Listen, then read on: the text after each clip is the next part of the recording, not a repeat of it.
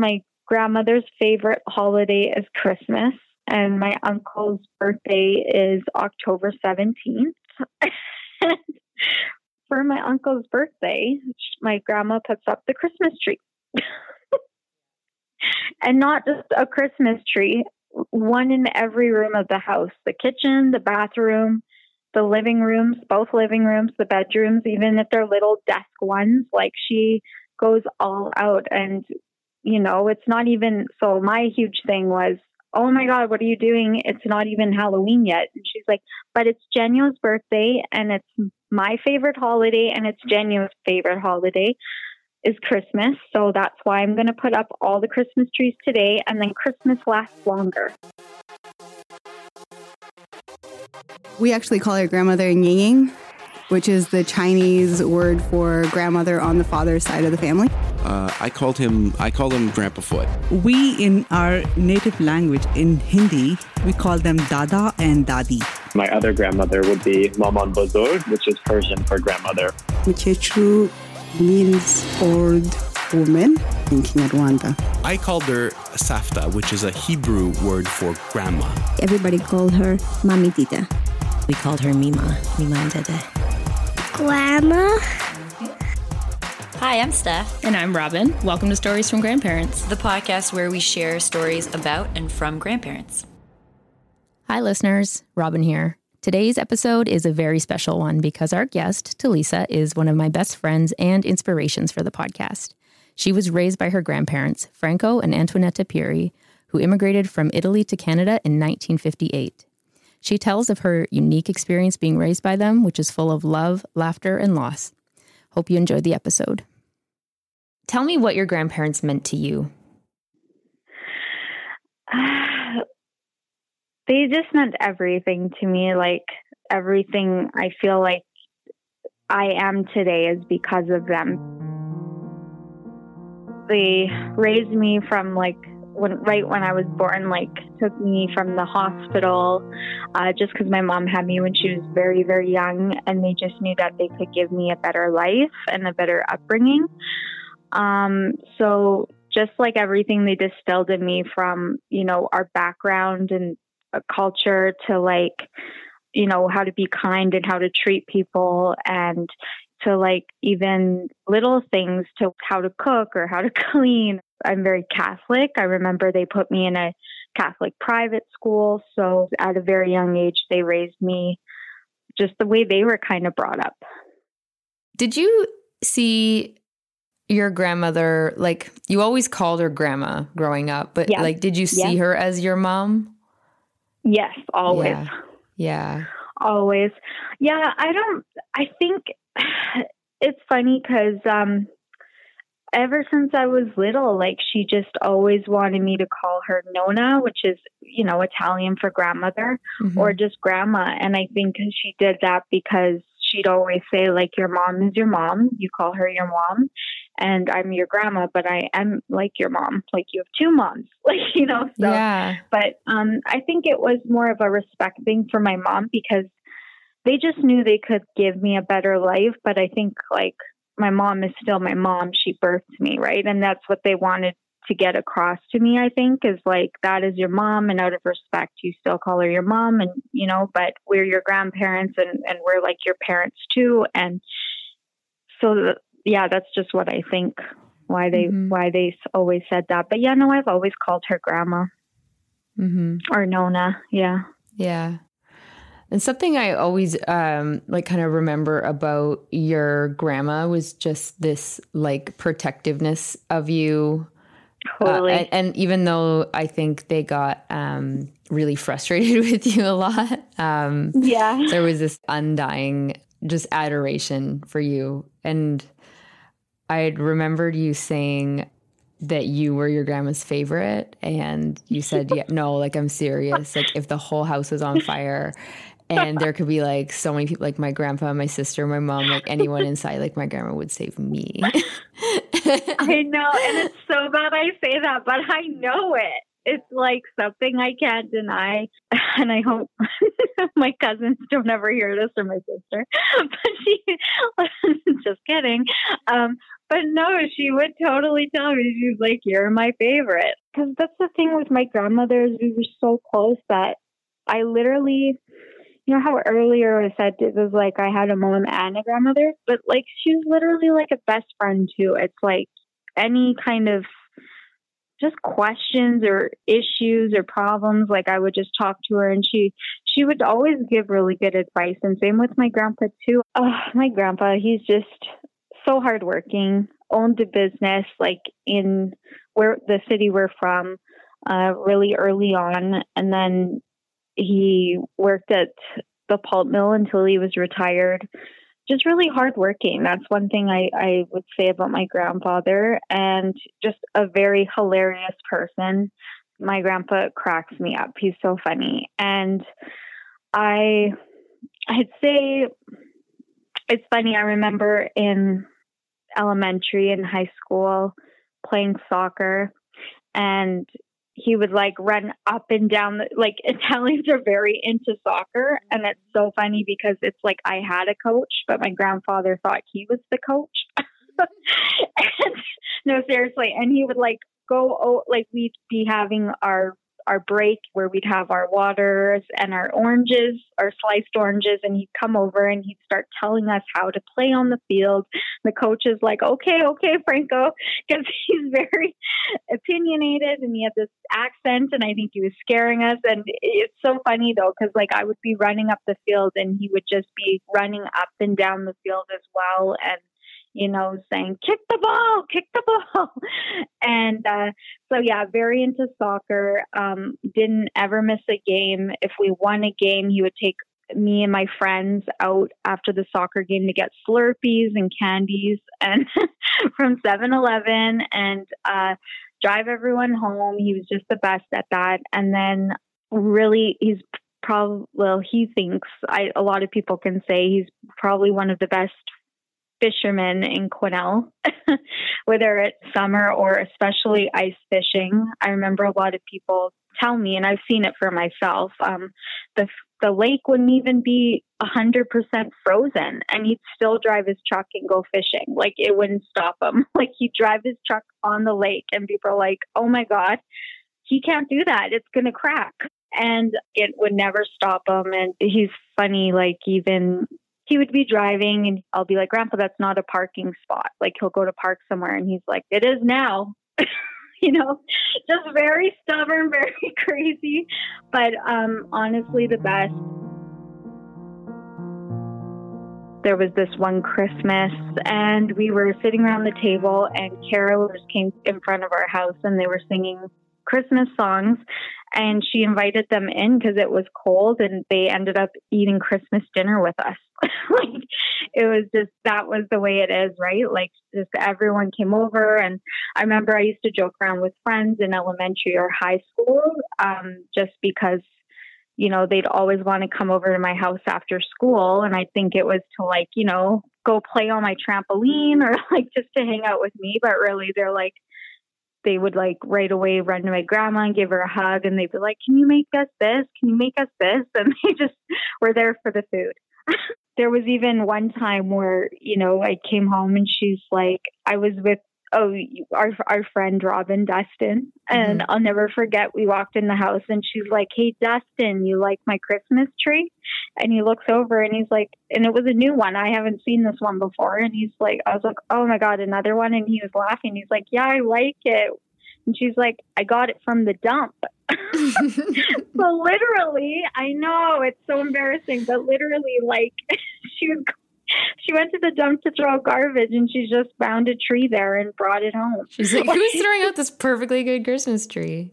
right? Yeah, in, in October. So obviously the person didn't need it or whatever.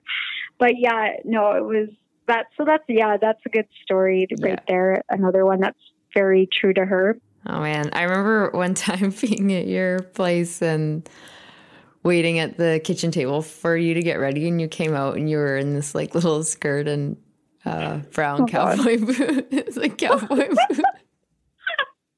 okay. And Your grandma looked you up and down and she said something in Italian and you were like, shut up, grandma. I was we were like, what is she saying? She's saying like people talk Talisa, people talk. You know, like people are gonna talk about your I outfit. know it's like leave me alone. I'm going to a hoedown. How uh how old were you when your grandmother passed away? Just about 24 because she passed away in January and I turned 24 in March. So yeah, 23, 24. Um, yeah, and you know, which is still like you know, it's it's very lucky that I got to be raised by someone until like a grandparent till I was 24. It's actually quite a long time. Mm-hmm. Um, but it's just the way it happened was very sudden. So I was like, even though I was old enough and I was like, you know, in my mid 20s, still nothing really prepares you for for that especially like um because when my grandmother did pass away um it was very sudden and it was very unexpected and we were all very shocked Yeah. And the thing is, um, when you're raised by a grandparent, you Mhm. lose them when you're young, right? Like Yeah, it's not that's like what I your mean, like- parent, right? Exactly. And uh, that's what I mean. Like, I know a lot of people like lose their grandparents when they're like, you know, could be like 10, you know, like really young. And I'm like, I feel fortunate that I got to be raised by them and be 24 when the first one passed away. But um, it wasn't just a grandparent, it was my mom. You know, it was like I lost two. And I think that's why it hurts so bad because it's like, you know, when you're young, you get, it feels like twice the love. Mm-hmm. You get like a mom and a grandma, but when they do pass away, it's like, it's It's like that much of a like loss. twice the heartache. Yeah. yeah. It was really tough. It's a hard pill to swallow for sure. Can you tell me about the the evening she passed away? Yeah, well, I know I called you that evening Yeah. actually because, uh, yeah, like you were the first friend I told. But um, no, I just remember we were at the kitchen table just talking because we always did that. That was our thing. We would just sit at the kitchen table, have tea and cookies or whatever, and talk. And uh, but it was late at night. It was about eight o'clock or so, and uh, we were sitting at the table talking and uh I remember she got up and she was at the sink and uh she was running the water and uh she she asked me to get her a glass of water and I was very confused cuz I was like but you're at the sink right Mhm. and the next thing you know she colla- she fell backwards and I was I then like jumped out of my chair and I ran over and uh but the way she fell was like straight backwards on her back. So when I went over to her, I just saw her face and like honestly like her it was just I knew like I could feel it like something I knew it was bad. So then I started screaming and my grandfather ran he he was in the living room and we were in the kitchen and he ran over and uh he's he was like, "Oh my god, what happened?" and he was just over her and he started giving her CPR. And I got on the phone with 911 and called them right away. And I I was talking to them on the phone. They were asking me all the questions while my grandpa was doing everything else he could. And they got there very fast and uh, the ambulance came and in the meantime I had to call my family just to tell them to get over because it you know it wasn't good and um the ambulance we all were in the living room because they told us to all stay in one area and to stay calm because we all were in shock and freaking out. And um while they did CPR and everything on her in the kitchen. And um yeah and then literally like after a like half an hour which felt like this felt like three hours long but it wasn't long at all like it just went by so slow and um she yeah they told us that she didn't make it and we're like what like i just it, it happened in the blink of an eye and i we, we all were just in shock. Like we didn't know why, what, what even caused it. Mm-hmm. But uh, she did have a heart attack, and it was a, probably the quickest one. Like, and that's what happened. And it's weird because leading up to that, like I didn't feel like she seemed very stressed at all or was complaining or anything. You know what I mean? Like it was just very sudden. Yeah. Yeah. So that's how she passed away. And yeah, it's just crazy. But at least it was like, I don't know, thinking back, like my family always says, like it was quick. You know what I mean? Like it, that's Tony. She went out with a bang very quick. You know? Yeah. So, because yeah. that is that she had this kind of funny firecracker personality, but um, yeah, no, it was just too sudden, and nobody, nobody expected that at all. And she was only sixty nine, which isn't very old. Mm hmm. Yeah, that's true. Yeah. That's true. And what was it like for you in the days after that? Because you guys were just so close. I know.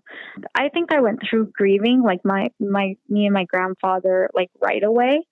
We were just crying all the time, and you know, family was trying to sort everything out, and we just were kind of too upset to deal with it. Or like I'd be like, "Why are you guys throwing that out?" Or "Why are you touching her stuff?" Or you know, like reacted in that way because it's like I wanted just you need time to just kind of grasp it, but at the same time, it's like everyone was there in your space, right? So, but they had to do what they had to do. They, we had to plan a funeral and do stuff and get it moving. You know what I mean? So, but yeah, no, I felt like the next day was just very, it was just very sad. Like, and it was sad probably, I think I, I grieved for a whole year and same with my grandfather was even longer, of course.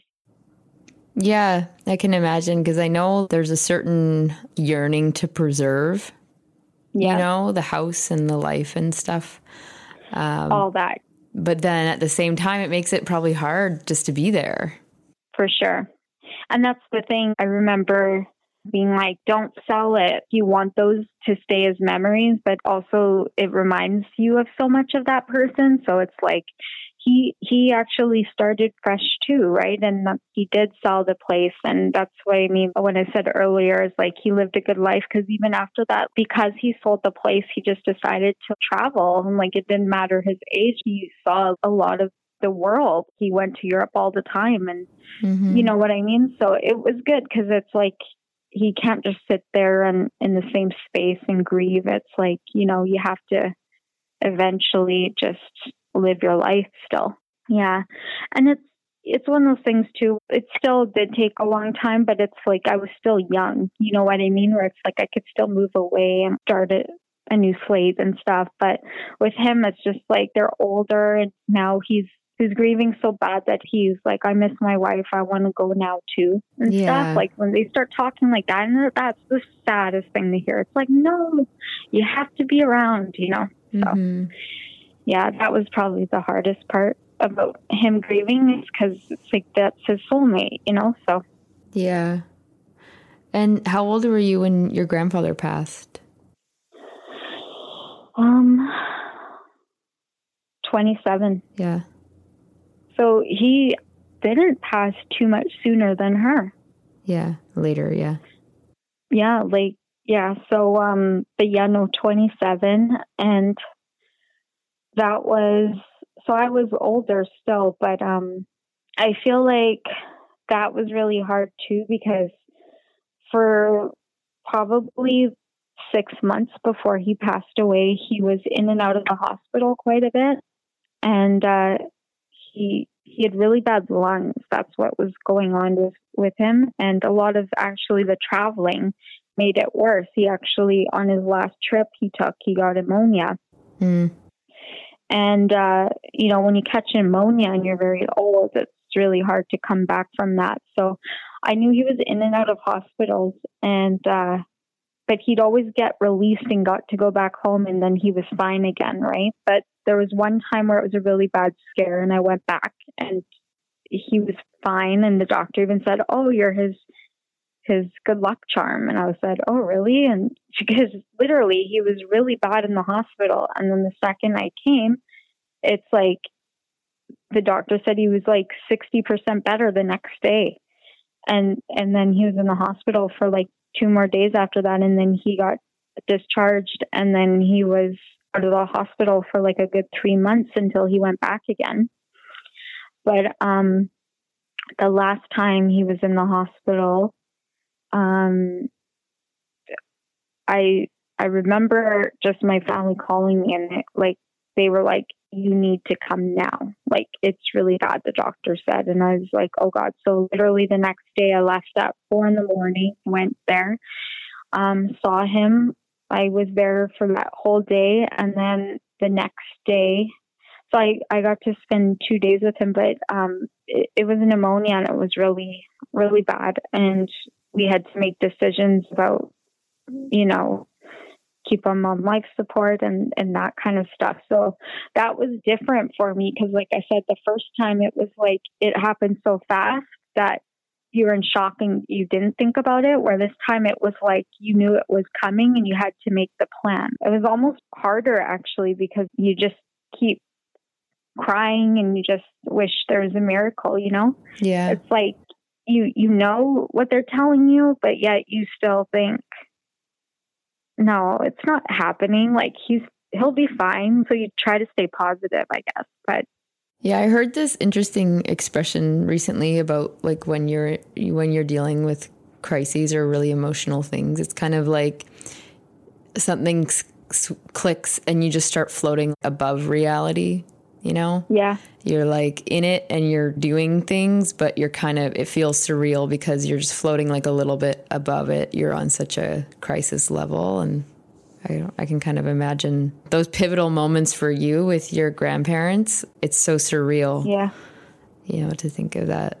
Totally. And, uh, two very different like i said like one was happened too quick but i was there. And then the second one it was like happening slowly. It's like you know or they were on life support. So and so yeah it started with a pneumonia and then turned into a coma. And you know eventually we said goodbye and that mm-hmm. was it. And yeah it was just it felt slower i guess. And uh, it was definitely it was hard both times. Not not one was harder than the other. It was just like two totally different ways to go. But I I just feel now I'm just you know I was I feel good that I was there for you know as traumatic as they both were. It's like at least I got to be with them till their last seconds. You know. There's just too many. I think they're just you know, like grandparents just, I think because they've been through it all or they're just older and wise, like I don't know what it is, but they just always listen to them because they know. Mm-hmm. always take their advice, like ask them anything and, you know, just always, whatever they say, just do it or listen because they, they know what they're talking about. Yeah, for sure. They do. Thank you for listening to Stories from Grandparents. If you have any interest in submitting stories or if you want to participate on the podcast, please send us an email at storiesfromgrandparentspodcast at gmail.com.